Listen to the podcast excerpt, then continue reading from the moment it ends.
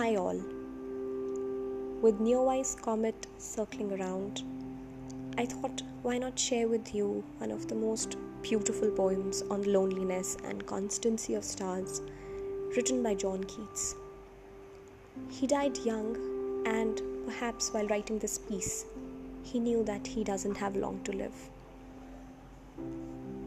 Bright Star, Would I Were Steadfast as Thou Art by John Keats.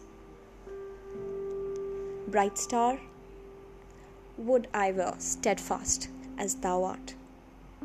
Not in lone splendor hung aloft the night and watching with eternal lids apart, like nature's patient, sleepless eremite. The moving waters at the priest like task of pure ablution round earth's human shores. Or gazing on the new soft fallen mask of snow upon the mountains and the moors no, yet still steadfast, still unchangeable.